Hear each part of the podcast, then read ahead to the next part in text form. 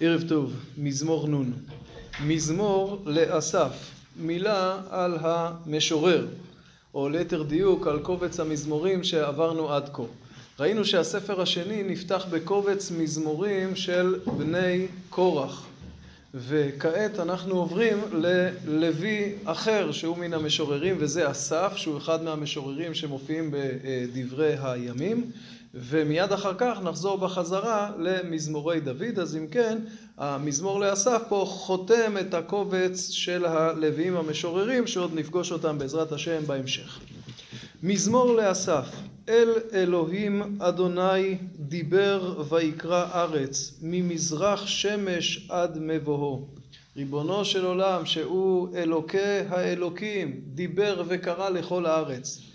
מציון מכלל יופי אלוהים מופיע, הוא קורא לכל הארץ, אבל הופעתו היא מציון.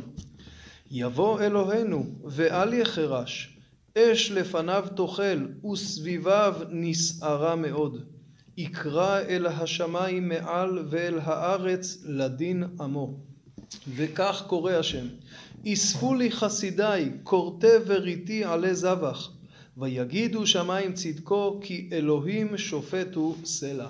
הפסוקים הללו מתארים הופעה נוראה של הקדוש ברוך הוא. הקדוש ברוך הוא מופיע מציון, קורא לכל יושבי הארץ. זוהי הופעה באש, בסערה.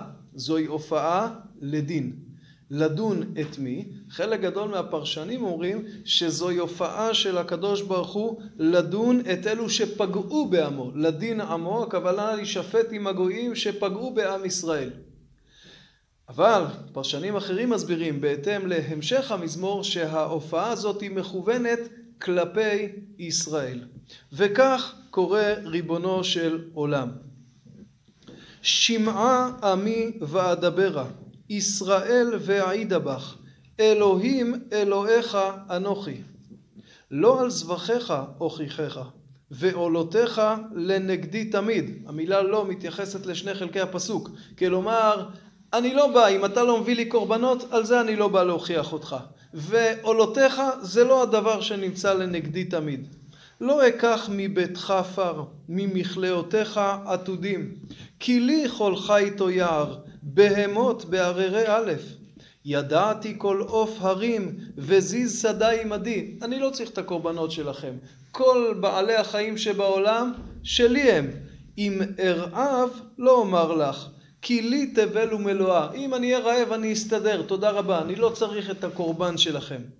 האוכל בשר אבירים ודם עתודים אשתה, וכי אני צריך לאכול בשר פרים ודם עתודים, דם כבשים? אין לי צורך בקורבנותיכם. זבח לאלוהים תודה, ושלם לעליון נדריך. וקראני ביום צרה, אחלצך ותכבדני. מה הולך פה? הרי כל הפסוקים ריבונו שלה אמר שהוא לא צריך את הקורבנות, ופתאום יש פה קריאה, זבח לאלוקים תודה. אלא זה היסוד של הכל. מה פירוש תודה? מדוע תודה אפשר לסבוח להשם? שני פירושים למילה. פירוש אחד מלשון וידוי. זבח לאלוקים תודה פירושו של דבר אל תביא לי את הקורבנות בלי שאתה מתוודה. כלומר אדם שחטא הוא אומר אחי יש פטנט פשוט נביא קורבן נסגור עניין זה לא שווה כלום אני לא צריך את הקורבנות מה שאני צריך זה את הלב, מה שאני צריך זה את המידות, מה שאני צריך זה את המעשים הטובים. אז אם אתה מתוודה, מתחרט ומצטער, אז הקורבן שווה. הסבר נוסף, כי פשוטו, זבח לאלוהים קורבן תודה. קורבן חטאת, אל תביא לי. למה אל תביא לי? כי אם אתה מביא קורבן חטאת וחושב שבזה יצאת ידי חובה בלי שאתה עושה שינוי אמיתי, אני לא רוצה את זה. קורבן תודה, אדם שמביא קורבן תודה, הוא מביא את זה מתוך הכנעה לריבונו של עולם. הוא מודה לו על משהו שהוא עשה לו. תמיד קורבן תודה יהיה מלווה בהכרת הטוב, ולכן זה קורבן רצוי. ואכן אדם שנודר נדר, ודאי ישלם את נדרו. אדם שבצרה ויקרא לריבונו של עולם, אדם שמחפש את ריבונו של עולם, יש הבטחה, אחלצך ותכבדני.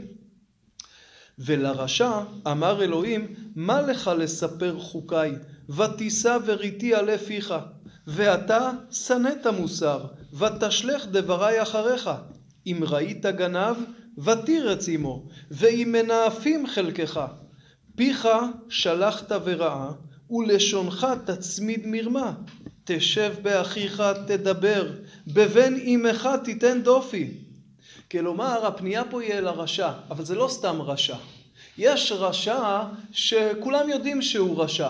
לא איתו מדברים פה. הרד"ק אומר רשע כזה יותר קל, כי כיוון שגם בני אדם יודעים שהוא רשע, אז הם מוכיחים אותו והוא מתבייש מהם, ובסופו של דבר הוא יעשה תשובה, וגם אם לא, יודעים להיזהר ממנו.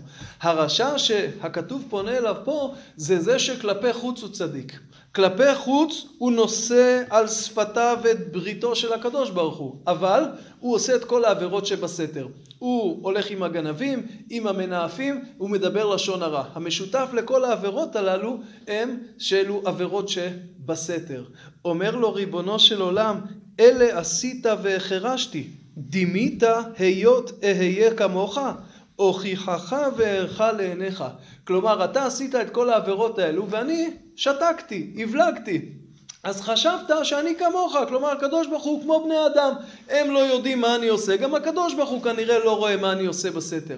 לכן אומר לו הקדוש ברוך הוא, עכשיו אתה תקבל את גמולך. בינו נזות שוכחי אלוה, פן אטרוף ואין מציל. ומסיים המשורר, זובח תודה יכבדנני, ושם דרך אראנו בישע אלוהים. מי שזובח תודה לכבודו של הקדוש ברוך הוא, מי ששם ליבו ללכת בדרך השם, הקדוש ברוך הוא יראה לו ישועה. אז אם כן, הנושא של המזמור הזה, המזמור הזה עוסק באלו שעובדים את הקדוש ברוך הוא כלפי חוץ, אבל ליבם אינו שם. לפי רש"י ורד"ק, כמו שהזכרנו בתחילה, יש פה שני חלקים. החלק הראשון, הקדוש ברוך הוא מגיע ועושה שפטים בגויים, ואז הוא בא לעם ישראל ואומר, תראו, אני הושעתי אתכם, ועכשיו יש לי תביעה גם כלפיכם. אבל אפשר לקרוא כך את כל המזמור. הקדוש ברוך הוא מופיע. ויש לו תביעה, יש לו דין כלפי אלו שכלפי חוץ הם בסדר, אבל ליבם לא איתם.